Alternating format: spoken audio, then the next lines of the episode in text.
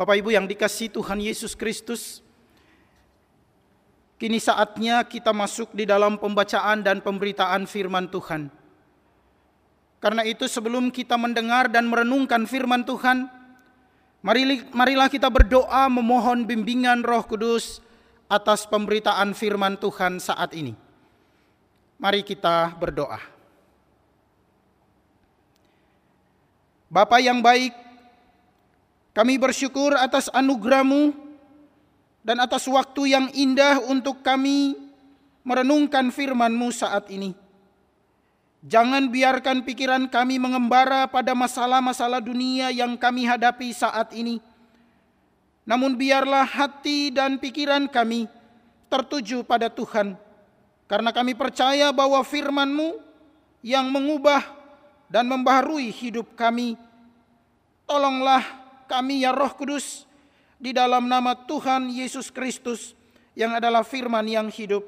Kami berdoa. Amin. Jemaat yang dikasih Tuhan, pendengar radio Immanuel yang saya kasihi dalam Tuhan Yesus Kristus. Pada ibadah hari ini kita akan merenungkan firman Tuhan yang terambil dari Injil Yesus Kristus menurut Lukas. Lukas pasal 24 Kita baca dari ayat 13 sampai dengan ayat 35. Saya ulangi, Lukas pasal 24 ayat 13 sampai dengan ayat 35. Biarlah bacaan ini saya membacakannya dan Bapak Ibu menyimaknya. Firman Tuhan berbunyi, pada hari itu juga dua orang dari murid-murid Yesus pergi ke sebuah kampung bernama Emmaus yang terletak kira-kira tujuh mil jauhnya dari Yerusalem. Dan mereka bercakap-cakap tentang segala sesuatu yang telah terjadi. Ketika mereka sedang bercakap-cakap dan bertukar pikiran, datanglah Yesus sendiri mendekati mereka lalu berjalan bersama-sama dengan mereka tetapi ada sesuatu yang menghalangi mata mereka sehingga mereka tidak dapat mengenal Dia. Yesus berkata kepada mereka, "Apakah yang kamu percakapkan sementara kamu berjalan?" Maka berhentilah mereka dengan muka muram. Seorang dari mereka namanya Kleopas menjawabnya, Adakah engkau satu-satunya orang asing di Yerusalem yang tidak tahu apa yang terjadi di situ pada hari-hari belakangan ini? Katanya kepada mereka, "Apakah itu?" Jawab mereka, "Apa yang terjadi dengan Yesus orang Nazaret? Dia adalah seorang nabi yang berkuasa dalam pekerjaan dan perkataan di hadapan Allah dan di depan seluruh bangsa kami." Tetapi imam-imam kepala dan pemimpin-pemimpin kami telah menyerahkan dia untuk dihukum mati dan mereka telah menyalibkannya. Padahal kami dahulu mengharapkan bahwa dialah yang datang untuk membebaskan bangsa Israel. Tetapi sementara itu telah lewat tiga hari sejak semuanya itu terjadi. Tetapi beberapa perempuan dari kalangan kami telah mengejutkan kami Pagi-pagi buta mereka telah pergi ke kubur dan tidak menemukan mayatnya. Lalu mereka datang dengan berita bahwa telah kehila, telah kelihatan kepada mereka malaikat-malaikat yang mengatakan bahwa ia hidup. Dan beberapa teman kami telah pergi ke kubur itu dan mendapati bahwa memang benar yang dikatakan perempuan-perempuan itu. Tetapi dia tidak mereka lihat. Lalu ia berkata kepada mereka, Hai kamu orang bodoh, betapa lambannya hatimu, sehingga kamu tidak percaya segala sesuatu yang telah dikatakan para nabi. Bukankah Mesias harus menderita semuanya itu untuk masuk ke dalam kemuliaannya? Lalu ia menjelaskan kepada mereka apa yang tertulis tentang dia dalam seluruh kitab suci, mulai dari kitab-kitab Musa dan segala kitab nabi-nabi.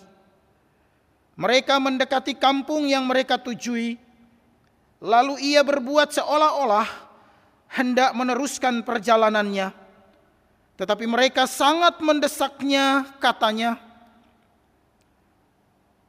Tinggallah bersama-sama dengan kami, sebab hari telah menjelang malam dan matahari hampir terbenam. Lalu masuklah ia untuk tinggal bersama-sama dengan mereka. Waktu ia duduk makan dengan mereka, ia mengambil roti, mengucap berkat, lalu memecah-mecahkannya dan memberikannya kepada mereka. Ketika itu terbukalah mata mereka dan mereka pun mengenal dia. Tetapi ia lenyap dari tengah-tengah mereka. Kata mereka seorang kepada yang lain, Bukankah hati kita berkobar-kobar ketika ia berbicara dengan kita di tengah jalan dan ketika ia menerangkan kitab suci kepada kita? Lalu bangunlah mereka dan terus kembali ke Yerusalem. Di situ mereka mendapati ke sebelas murid itu. Mereka sedang berkumpul bersama-sama dengan teman-teman mereka. Kata mereka itu, Sesungguhnya Tuhan telah bangkit dan telah menampakkan diri kepada Simon. Lalu kedua orang itu pun menceritakan apa yang terjadi di tengah jalan dan bagaimana mereka mengenal dia pada waktu ia memecah-mecah roti. Demikianlah Injil Yesus Kristus. Berbahagialah setiap kita yang tidak hanya mendengar dan merenungkannya, namun sekaligus mengerjakan dan melakukan itu di dalam kehidupan kita sesehari. Haleluya!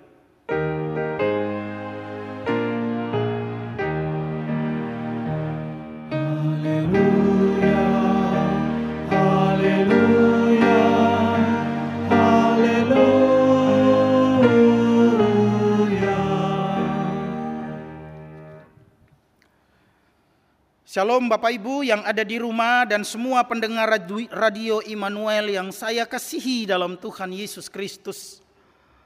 Hari ini kita merenungkan satu tema yang menarik yaitu hidup yang dibaharui oleh Sang Firman. Hidup yang dibaharui oleh Sang Firman. Ini tema yang kita gemuli di Minggu Paskah ketiga ini. Nah, Bapak Ibu yang saya kasihi, Paskah adalah peristiwa penting di dalam kehidupan umat manusia. Dan oleh karena pentingnya, maka peristiwa ini akan terus dirayakan di sepanjang kehidupan manusia. Bahkan selama kita hidup, bahkan sampai akhir zaman peristiwa ini akan terus diingat, terus dirayakan. Paskah juga merupakan bukti sejarah bahwa Allah telah membaharui hidup kita.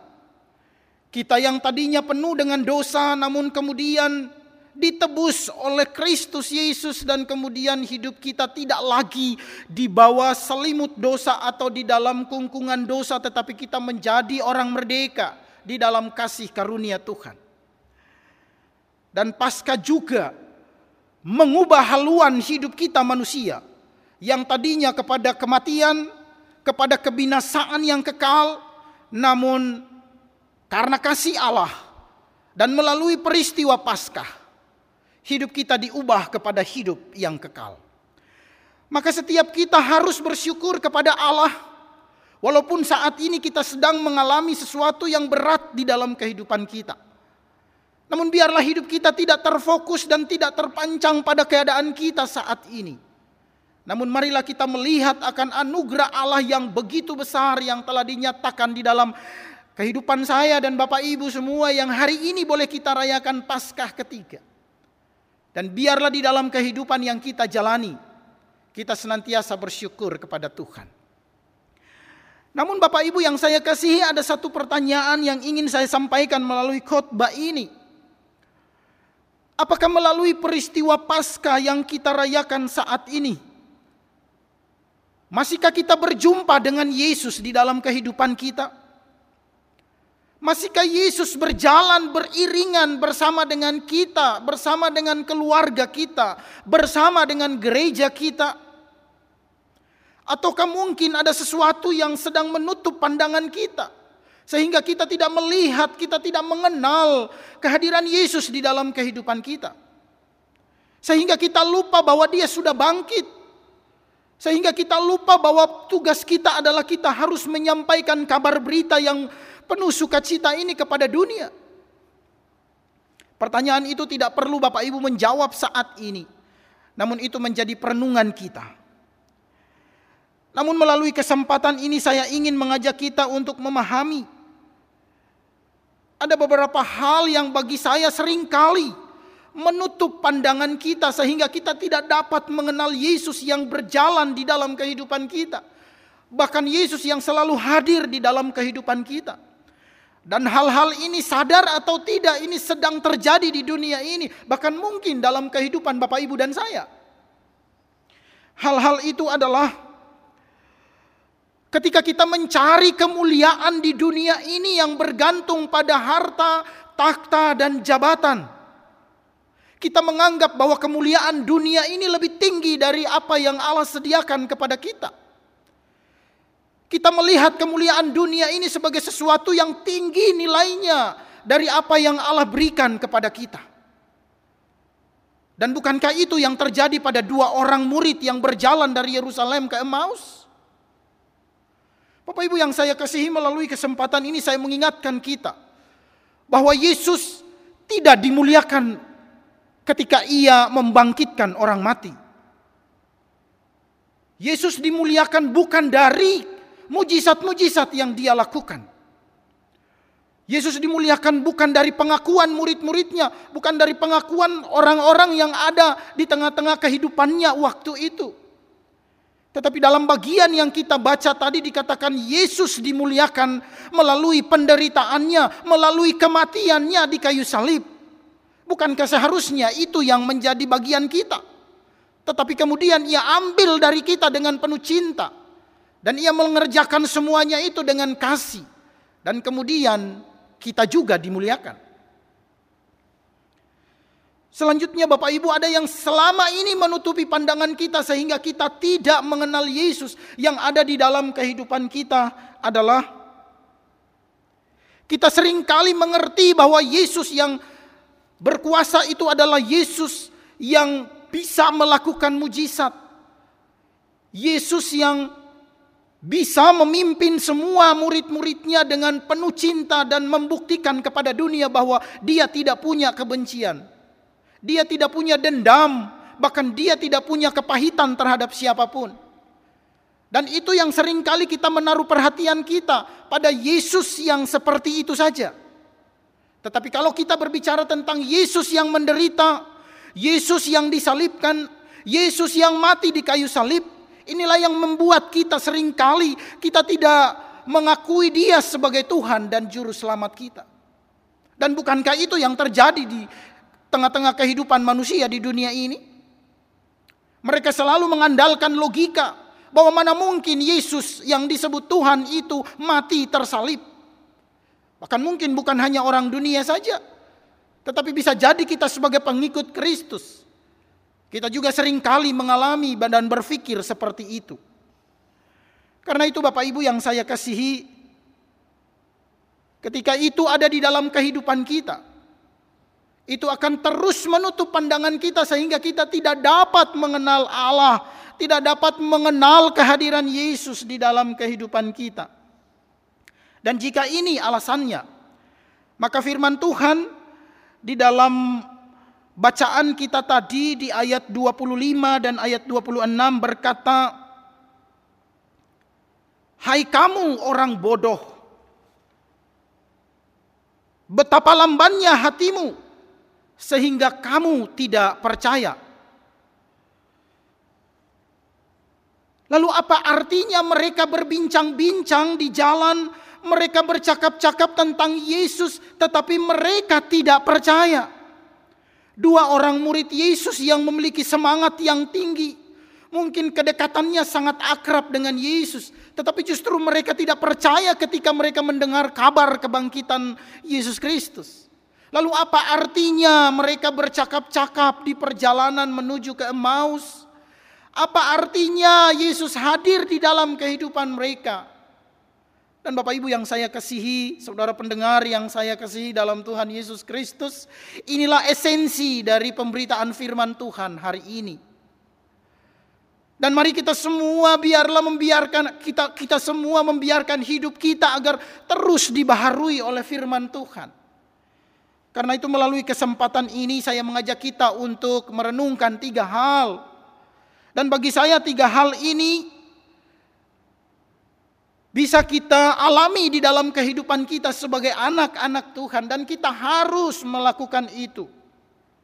Yang pertama adalah gunakan iman yang hidup untuk melihat Yesus yang hidup. Saya ulangi Bapak Ibu, hal pertama yang harus kita renungkan adalah gunakan iman yang hidup untuk melihat Yesus yang hidup. Kalau kita gunakan iman yang mati untuk melihat Yesus yang hidup, tentunya kita tidak dapat melihat dengan jelas, tentunya kita tidak dapat merasakan dengan jelas kehadiran Allah di dalam kehidupan kita. Kalau kita menggunakan iman yang intelektual untuk melihat Yesus yang bangkit, tentunya kita tidak dapat mengerti peristiwa Allah yang begitu besar, yang begitu mulia di dalam kehidupan kita. Dan tentunya kita menganggap peristiwa ini sebagai peristiwa yang biasa-biasa saja. Namun jika kita memakai iman yang hidup untuk melihat Yesus yang hidup, maka di situlah kita dapat merasakan kebahagiaan oleh karena kehadirannya di dalam kehidupan saya dan Bapak Ibu semua yang sedang mengikuti ibadah ini. Saya ingin mengajak kita untuk melihat satu ilustrasi. Mungkin Bapak Ibu yang saat ini sedang ada bersama keluarga di rumah, mari kita saling uh, memperhatikan. Saya mengajak kita untuk coba lepas kacamata kita. Saya mencoba untuk melepaskan kacamata saya.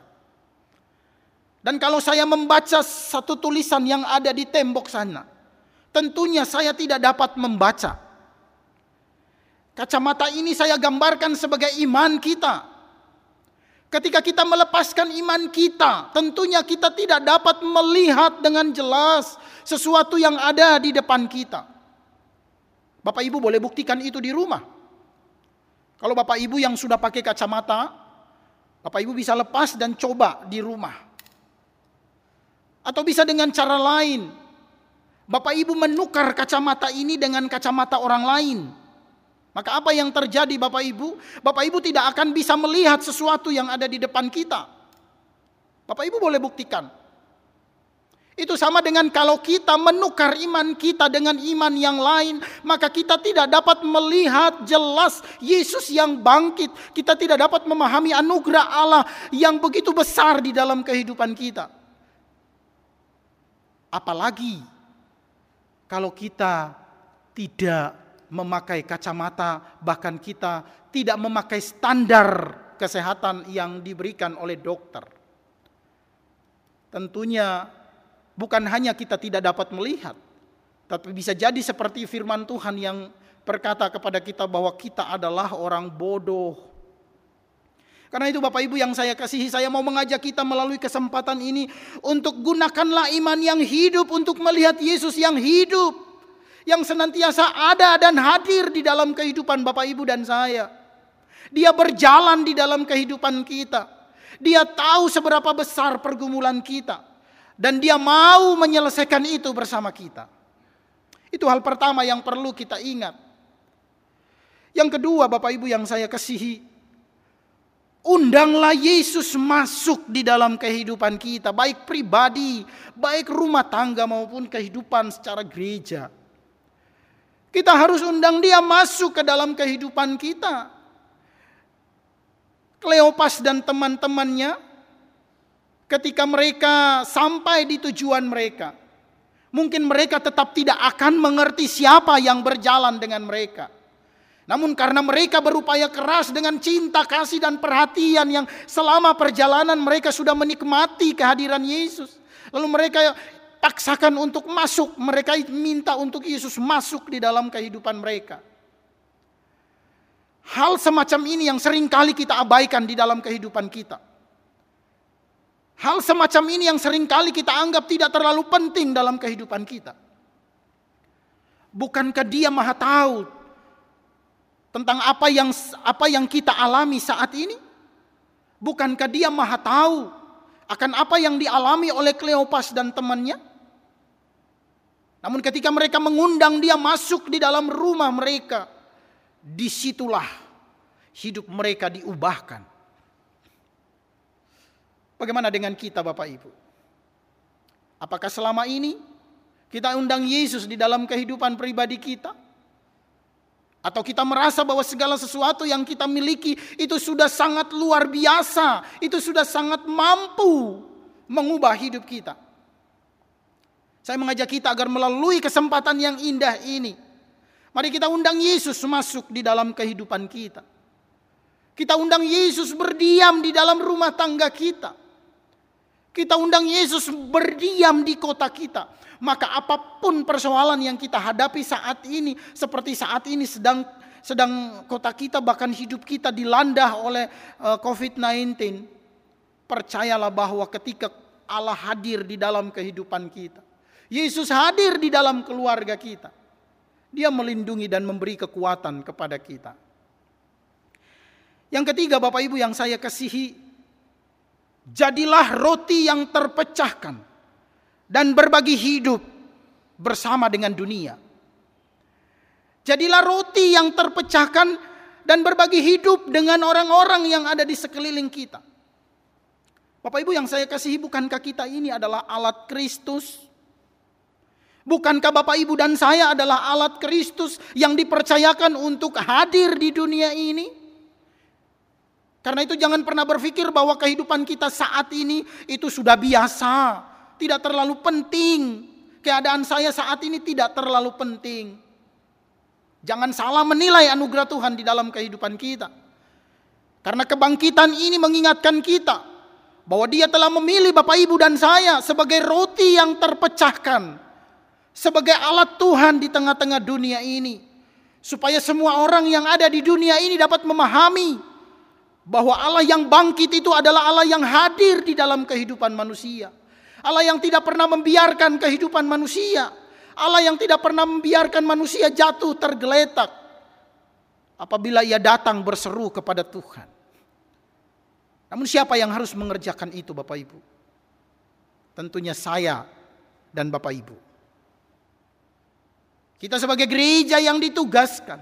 Kita sebagai gereja yang dipanggil ke tengah-tengah dunia untuk menjadi roti yang terpecahkan bagi dunia ini di dalam cinta kasih Allah.